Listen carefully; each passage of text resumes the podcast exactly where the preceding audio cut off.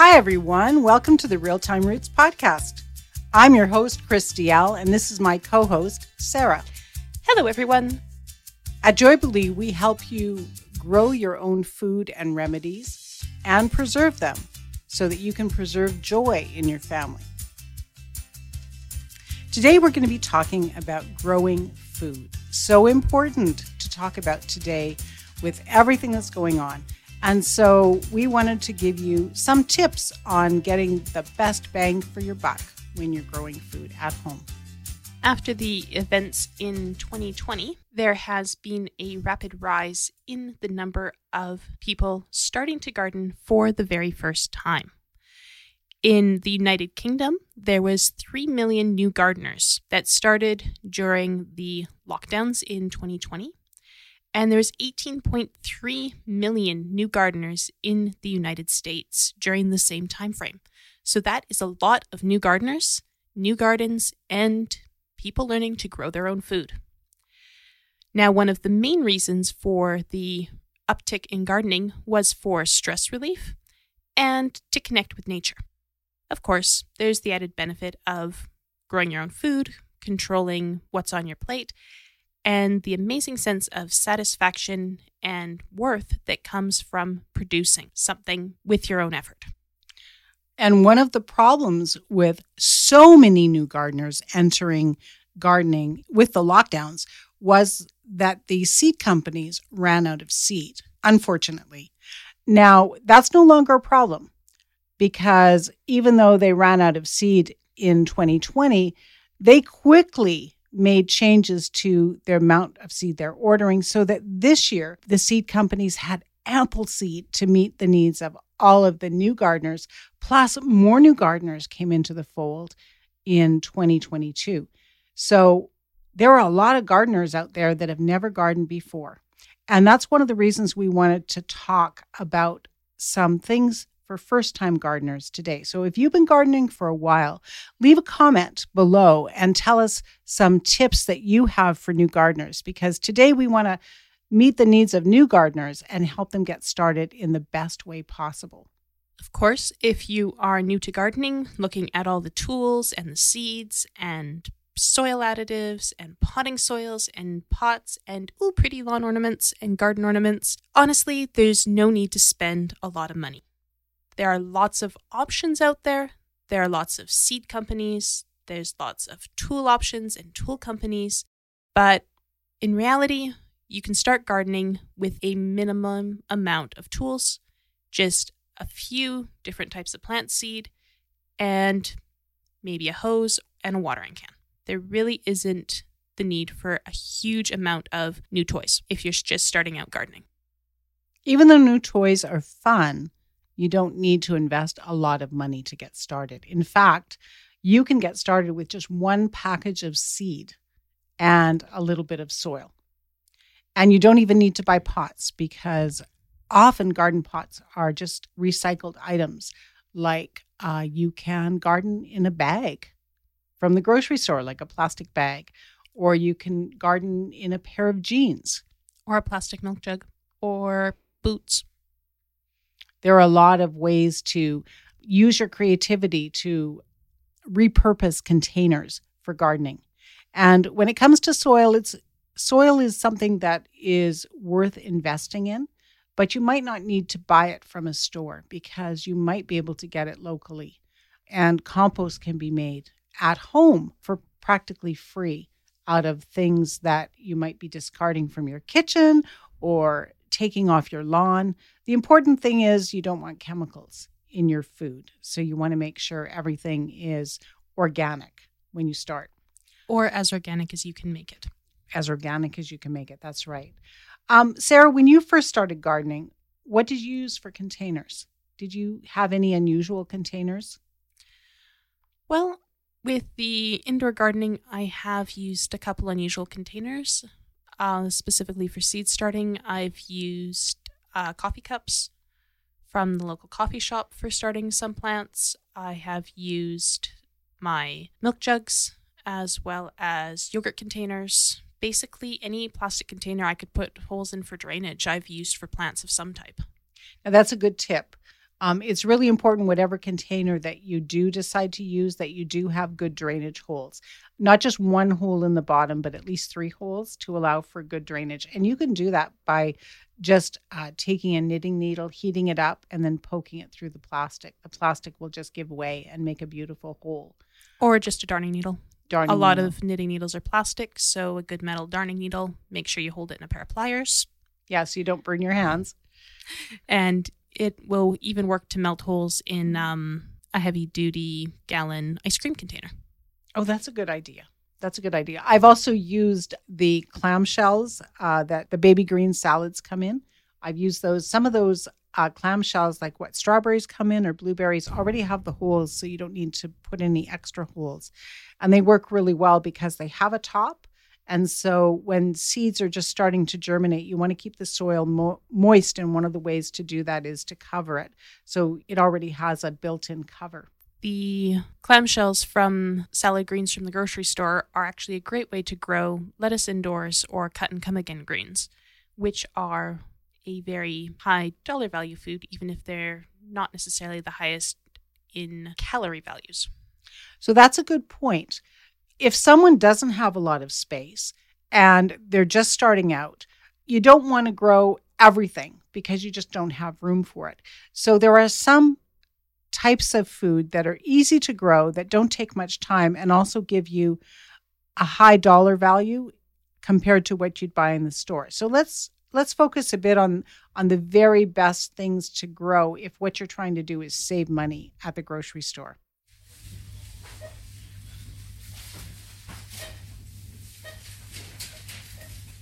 One of the things that I like to grow is lettuce. I was reading that right now because it's winter in Australia, that in Australia, lettuce is $12 American a head, which is crazy. I've never heard of lettuce that high. I thought it was high last year in our winter when our lettuce was $7 a head, and that's Canadian dollars, not US dollars. So lettuce is one of those crops. The price does fluctuate, but lettuce is one of the things that's super easy to grow. 30 days, and you can be cutting lettuce for salads. And it's uh, super fast, doesn't need a lot of soil, doesn't need a lot of fertilizer. And one package of lettuce seed is all you need. Often you can get lettuce seed as a blend. Um, it might be called a salad mix Or, mesclun mix. mesclun mix, and it can have a variety of red and green leaves, so you have a good variety too. And if you want to try that, you just put the soil, about three inches of soil in your container, and sprinkle the lettuce over top, and then just pat it down. And, and the lettuce doesn't have to be covered with soil. And make sure the soil is damp before you add the seeds to it. If you have super dry potting mix, it will be hydrophobic and won't want to absorb water. So I discovered that using boiling water to hydrate potting soil worked quite well. And then you just let the soil cool down before you transfer it into your planting container. And then you put your seeds on top Great idea. And the boiling water actually overrides the hydrophobic a lot faster than trying to add cold water and wait. It also kills fungus gnats. Oh, good point. Good point. One of the things I like to do when I'm planting seeds is to sprinkle with cinnamon because cinnamon is also antifungal. So it'll help with fungus gnats if that happens to be a problem where you live. And it'll also stop damping off, which is one of the major failures for beginner gardeners when they're just starting seed. Is there something that you think is high value, Sarah, that you love to grow? Well, culinary herbs are a great option. They're also really easy for beginners to grow. There's a lot of different sources for already started plants, so you don't necessarily have to start, say, basil from seed. Parsley, basil, thyme, rosemary, oregano, all of those herbs are ones that you can grow indoors in a pot or maybe outdoors on your balcony in a pot. And being able just to walk out and take a pinch or several pinches of fresh herbs to add to whatever you're cooking at the moment is very rewarding. And fresh herbs are very expensive for a very small amount. So, fresh herbs are a great one to grow. Personally, I've been growing a very cute rosemary plant for the last two years. I started it from seed and I am very proud of it. I've not had as much success with my basil plants for the garden, but I do have two sage plants I started last year that are also growing well this year. And honestly, I really enjoy growing the herbs. And any extra herbs that I have available when I'm getting close to the end of the season, I dehydrate so that I can use them as dried herbs over the winter. And I find they have much better flavor, much clearer flavors than the equivalency in dried herbs from the grocery store. So it's very worth it for me to grow the herbs, both monetary and for the feeling of accomplishment. I find when I buy the fresh herbs in the clamshell from the grocery store that I never use the whole clamshell before it's all slimy and I have to throw it out. So I think that growing it is way better because I can just take from the plant what I want to use and leave it growing and then I'm not wasting any too. Um, yeah, I could put them in the dehydrator, but there's usually such a small amount in those clamshells like that it's not worth turning on the heat of the It's like dehydrator. 10 sprigs. Yeah, or less. Or less. In in winter it's even less. I, I bought a clamshell of rosemary in January and it was one sprig of rosemary for five dollars. Ouch. Yeah. And at that point I didn't have a rosemary plant. I should have come to your house and taken your rosemary. That would have been good. I never even thought of it, Sarah. Well, you could have had a pinch. what I love too about, and I just discovered this this year, is when you're growing the fresh herbs, it's really easy to take a cutting of the herb and just stick it in a glass of water. And, like, for instance, with basil, it will develop roots within three or four days and be ready to repot. So, from one basil plant that I started from seed, I can easily have 10 basil plants growing within a month. And I really love that because you can extend your herbs, they just keep growing. And when you're paying $5 for a little clamshell at the grocery store, growing your own herbs is a great way to save money and to increase your nutrition and your health because herbs are so good for you. They're high in antioxidants and high in polyphenols that your body needs to fight colds and flu and to stay healthy. So, culinary herbs, yes, absolutely. I recommend that everyone grow them.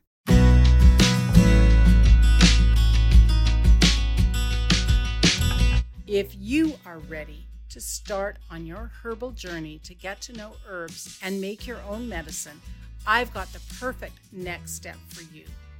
My membership, the DIY Herb of the Month Club, will help you get to know your herbal allies by studying one herb at a time. And we make a game of it. You will go on a 30 day journey with an assignment to do every day that will only take you 10 or 15 minutes. You'll go on a monthly quest to build your confidence so that you can learn to rely on your herbal allies.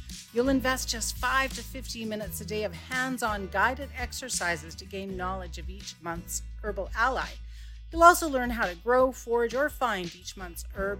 You'll study the historical context of the medicinal and or culinary uses of each herb.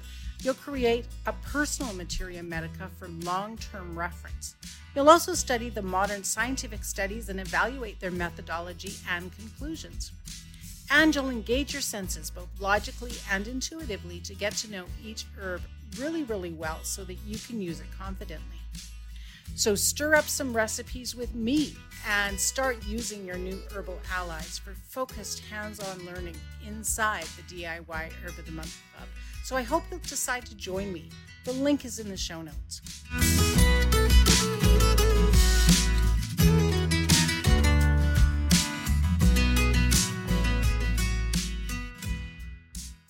I know, Sarah, that there's another kind of plant that's really high value that you love to grow and you are very skilled at it. What would that be? It's not a plant, it's a fungi. And mushrooms are a very high dollar value item that is also highly nutritious. Eight cups of fresh mushrooms actually has the same protein value as a, I believe it's a six ounce steak with five less calories. But you're probably not going to be eating eight cups of fresh mushrooms. However, eight cups of fresh mushrooms will dehydrate down to about four cups of dried mushrooms or about three quarters of a cup of mushroom powder. Okay, so wait a minute. I have never seen anyone successfully grow mushrooms at home. Are you serious? Like people could grow mushrooms at home? How would they go about doing that, Sarah? Well, the easiest way to do it is to get some regular oyster mushrooms from the grocery store. Do not try it with king oyster mushrooms because they didn't work when I tried it. So a regular white, blue oyster mushroom from the grocery store. Sometimes they're called pearl oyster. And then just take maybe a whole mushroom or just the stems from a hand of mushrooms and put that in with some coffee grounds in a jar, a cup, or a peanut butter jar. I've used a gallon bucket. I have one going in a milk jug. Okay, hold on. You're saying just filled something with coffee grounds, no holes in the bottom, or put the holes in the bottom? Uh, no holes in the bottom. I would just use one day's worth of coffee grounds when it's starting and just. And then just throw the cut up mushroom in it? Uh, I like chopping up the stem butts fairly fine so that they spread out through the coffee grounds and give multiple points for the mushroom mycelium to start growing. So is is that like spores or is that like cloning? It's cloning, technically speaking. And as long as you use, say, stems from the same hand of oysters, it is all genetically identical and it will join together and form one massive mycelium in the cup. In coffee grounds. Yep, coffee grounds. You can also add a little bit of other material to it. Some people sterilize their compost and add mushroom bits to it to start growing. So they'll grow mushrooms off of sterilized pineapple peels, banana peels, and stuff like that. That's a bit more complicated. I like just working with the coffee grounds because that's simple, straightforward, and mushrooms love coffee grounds. So if you didn't drink coffee, could you use tea leaves? Probably. I haven't added tea to my grounds yet, but I have heard of people doing it, so it would be feasible. Or you could sterilize newspaper and cardboard. So you wouldn't even need a garden then. You're grow you're do you put it on a windowsill for light? Nope, keep it out of the light actually is recommended. You want light when it's fruiting, you don't need light when it is mycelating. And so how long does it take? Um well, in a one and a half liter ice cream pail that I did, I had mushrooms within three weeks. Three weeks. That's faster than lettuce. Wow.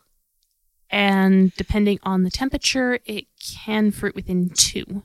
It really depends on the variety and temperature preferences. So this is like a secret power that nobody talks about. Because if everyone knew this, everybody would be growing their own mushrooms and nobody would be buying them from the store. Well, a lot of people try growing mushrooms and then freak out that everything went moldy because mushroom mycelium is a fungus and mold is a fungus. And yes, if you are growing mushrooms in coffee grounds, it will look like your coffee grounds went moldy. As long as it's white, you know it's the mushroom mycelium. If it goes gray or green or blue or pink, unless you're growing pink oysters, then it could be mold. So there's a chance of it going moldy, but less likely if you're using your own coffee grounds every day because your coffee grounds have been sterilized because the hot water's gone through them. Is that right? Yep, if you, that's why I like using just the day's coffee grounds because it doesn't give molds time to establish because you just made your coffee, you've let it cool down, you add it to the container you have the mushroom stems in, and the mushroom stems go, ooh, fresh food, thanks, and they'll grow, and they'll grow, and they'll grow, grow, grow, grow. That sounds like a secret power. Wow.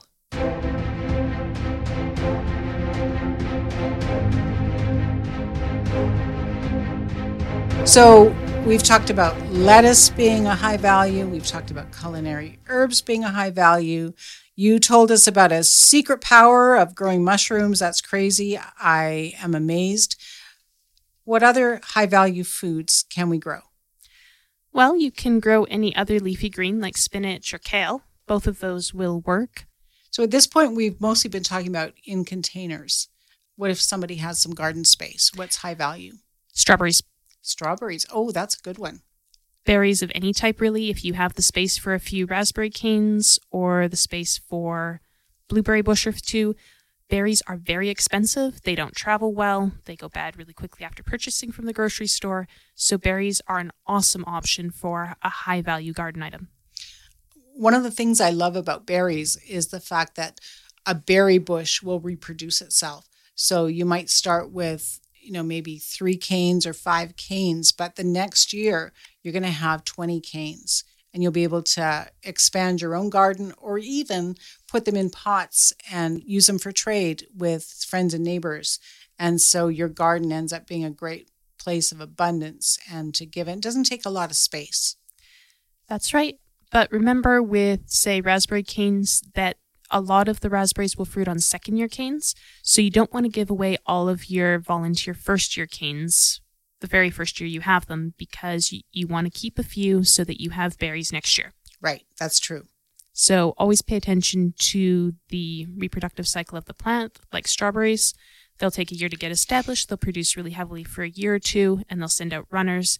And then your three or four year old plants are going to fall back on their production, and you'll want to have save some of those runners to replace them. That's right. So That's you can always keep the cycle going. Another reason I mentioned strawberries is because I have some in my AeroGarden, a indoor small hydroponic system, and they've just started producing ripe berries, and they've only been going for 100 days. You started them from seed. Yep, I started them from seed, and they've only been going 100 days, and I'm already getting ripe fruit. See, you do have superpowers. I told you you had superpowers. yeah, berries are definitely a high value food if you have the space for them, if you're outside. Now, that doesn't mean that you, you can only garden with high value food. Of course, you can grow anything you want to eat, even potatoes. But if you don't have much space, it's much better to invest in high value food to start with. And also, I think the sooner you get started, the better because you get to make all your mistakes and learn from them before you expand, and the mistakes become very costly. Another high value item might be uh, nut trees and or nut bushes, like hazelnuts. If you have space. If you have the space, or if you know how to look for nut trees that are already in your area, I have noticed that a lot of people who have walnuts or butternut in their front yard or backyard often don't harvest all of the nuts. So, A, there could be volunteer trees. If you pay attention to who has nut trees in your area, there's often volunteers in the area as well. And B, it could be a good reason to get to know your neighbors. Always a good thing. So, we've been talking about, remember, we're talking for beginners. If you're an experienced gardener, you might have some more tips to add to the comments or maybe some high value foods that you've grown that we didn't talk about that you might want to suggest in the comments. Let's talk about some tips for beginners to help them have a successful garden if if it's the first or second year maybe things that as an experienced gardener that we've experienced sarah or that you've experienced we sarah and i are growing in different climates. Sarah's growing in a very dry climate. I'm in the mountains so my climate is very cold especially at night. Um, so we have very different climates but we both have some things that we can share.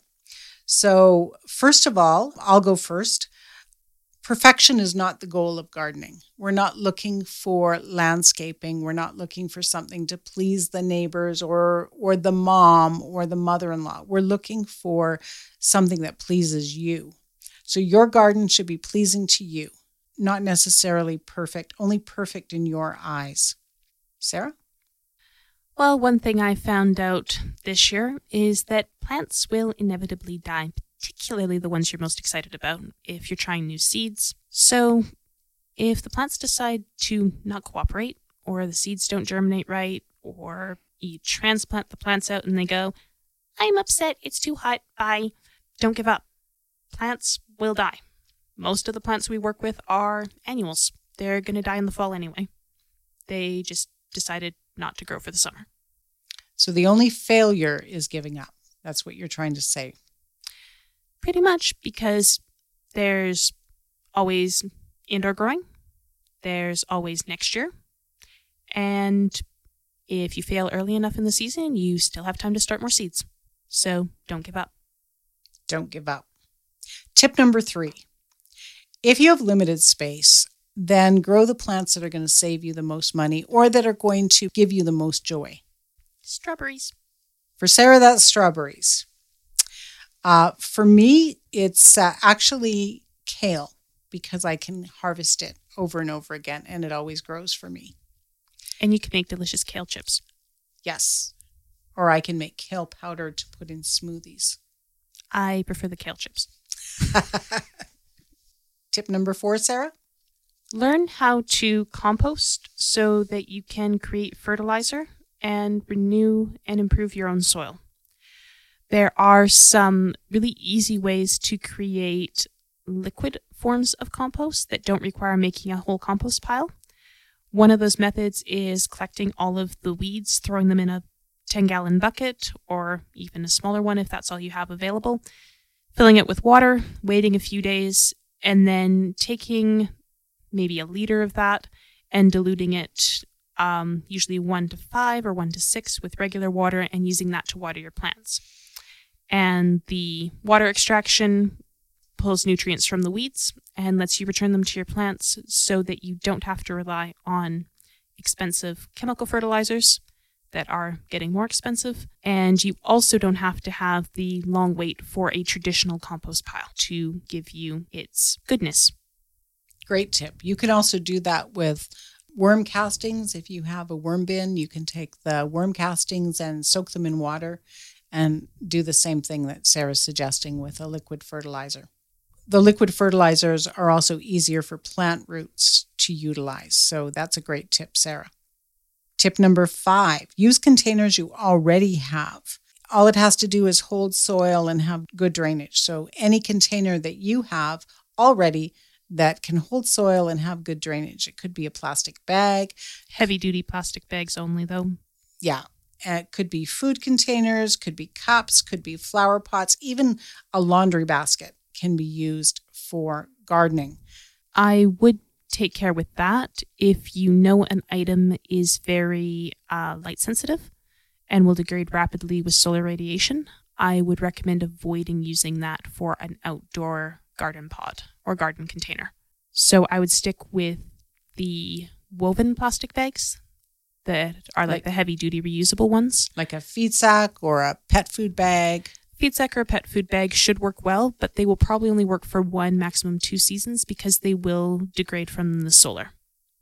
So it's just good to keep in mind um, how the solar will affect your containers. You can also use things like old boots, old shoes, I've seen people use discarded bathtubs, kitchen sinks, discarded wood stoves, worn out wheelbarrows. Great tips. Wasn't there one garden we used to drive past that used a toilet as a planter? I'm not recommending that. Or was that just the one that had the pair of boots stuffed in the toilet in the yard? I'm not recommending that. Let's stay classy, Sarah. Tip number tip number 6 pace yourself and don't get overwhelmed. It can be really overwhelming once you planted everything and it's starting to come up and the weeds start to come up. And I have heard gardeners, new gardeners, feel guilty because they couldn't keep up with the weeds. And I want to say, pace yourself. And if you can't keep up, just don't feel overwhelmed. Do what you can do. Even if that's just targeting one type of weed throughout the entire garden rather than trying to completely clear all the weeds from one area because targeting the prickly ones is a really, really good idea, even if you don't have the time or patience to say pull out all of the purslane or the chickweed or the lamb's quarters. Start with just targeting the prickly ones. Good Thistles, point. lettuce, and that really annoying prickly lettuce in our area, because then they won't reseed themselves next year. You hope. Well, at least there'll be less if you don't let them go to seed next year. And also with the pacing yourself, it may be tempting to jump in and try to do a 200 square foot garden instantly.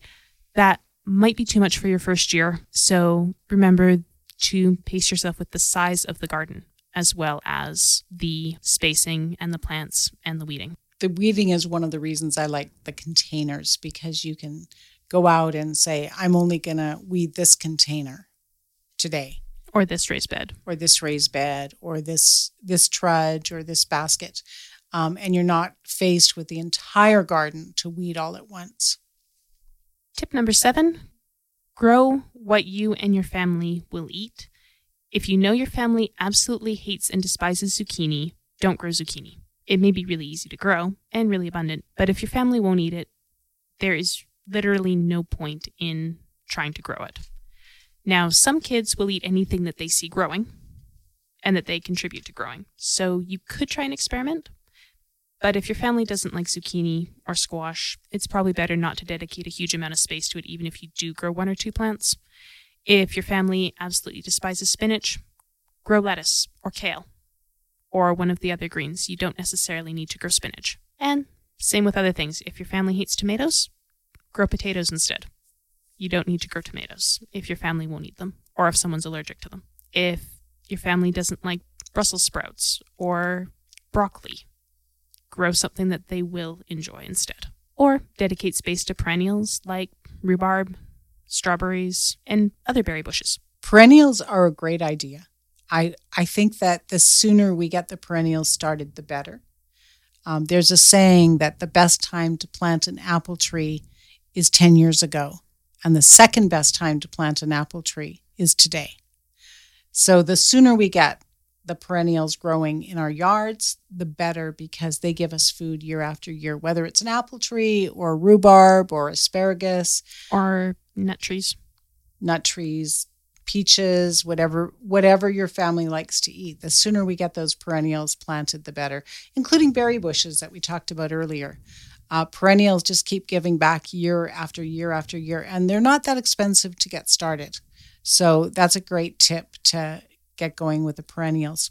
Particularly if you can find someone local who's, say, dividing their established rhubarb plant. That's right. Or is cleaning up their raspberry bed or something like that often in the spring on local buy and sell groups, you can find perennials like raspberries, rhubarb, and sometimes even volunteer fruit trees or nut trees that people are offering because they're pulling them out of their yards.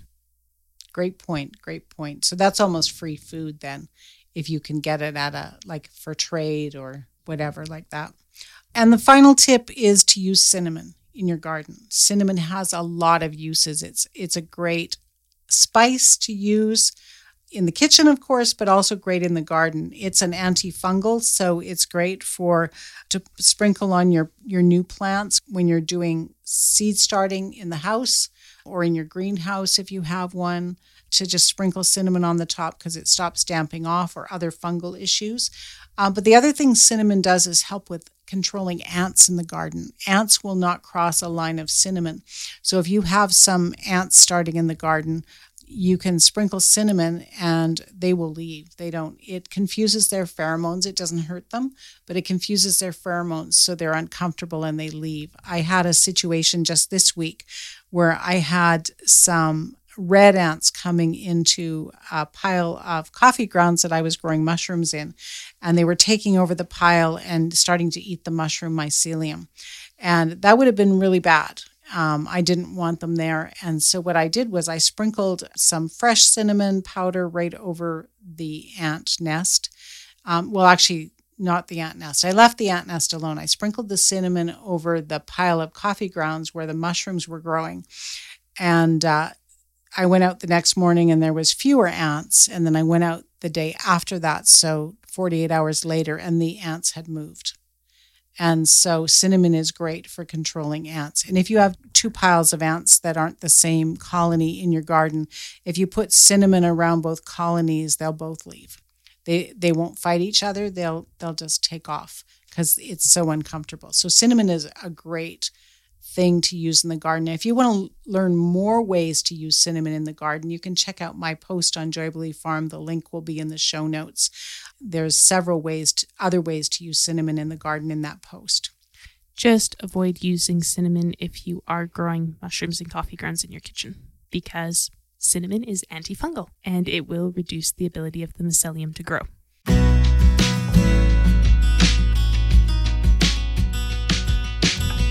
If growing some of your own food sounds like something you're ready to do right now, I've got the perfect next step for you.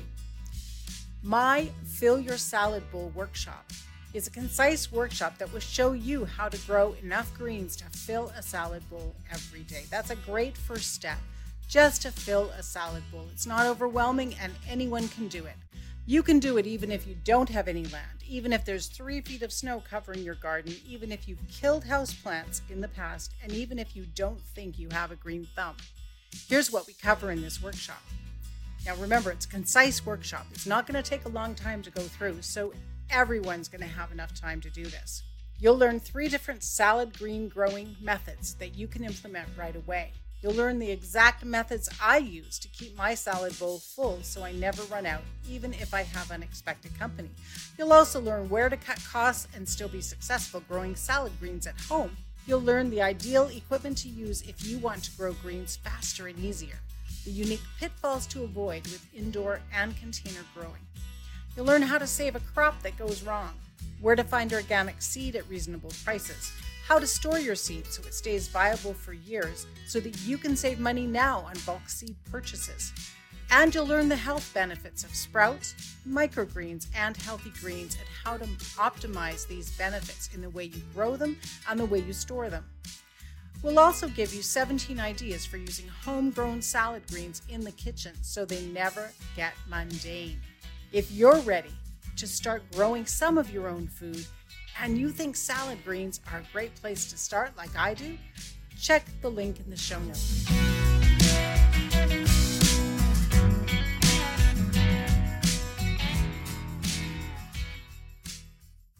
So, we have been talking today about growing food for beginners to help you get started in the best way possible to make sure that you have success right away. We talked about some high value foods that are easy to grow, like mushrooms and herbs and lettuce. And we talked about some tips that we use to help our gardens grow better that are easy for you to implement right away.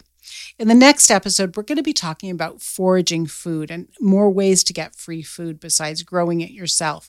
And uh, we'd love for you to check out that episode too. And uh, one thing we always want to leave you with something positive that you can do right away so that you're not leaving this episode feeling like, well, that's fine for you, but what about me? So, we've got a couple of great things for you to try. One is more gardening tips from the Joybilee Farm blog, six gardening tips for beginners, and cheap gardening tricks. That's it. It's a trick, not a tip. And uh, so, check out those links in the show notes, head over to the blog and have a look and see what you can glean from that to help you have a great first garden and great success. And if you're an experienced gardener, still go over to those posts and check them out because you can leave a comment with some of your own tips and tricks for our new gardeners. Absolutely. Thank you for mentioning that, Sarah. And thank you, listeners, for listening to today's episode. And as always, please share, like, subscribe. And uh, also tell your friends about the podcast and let them know what you found helpful. Thanks for joining us. And see you next time.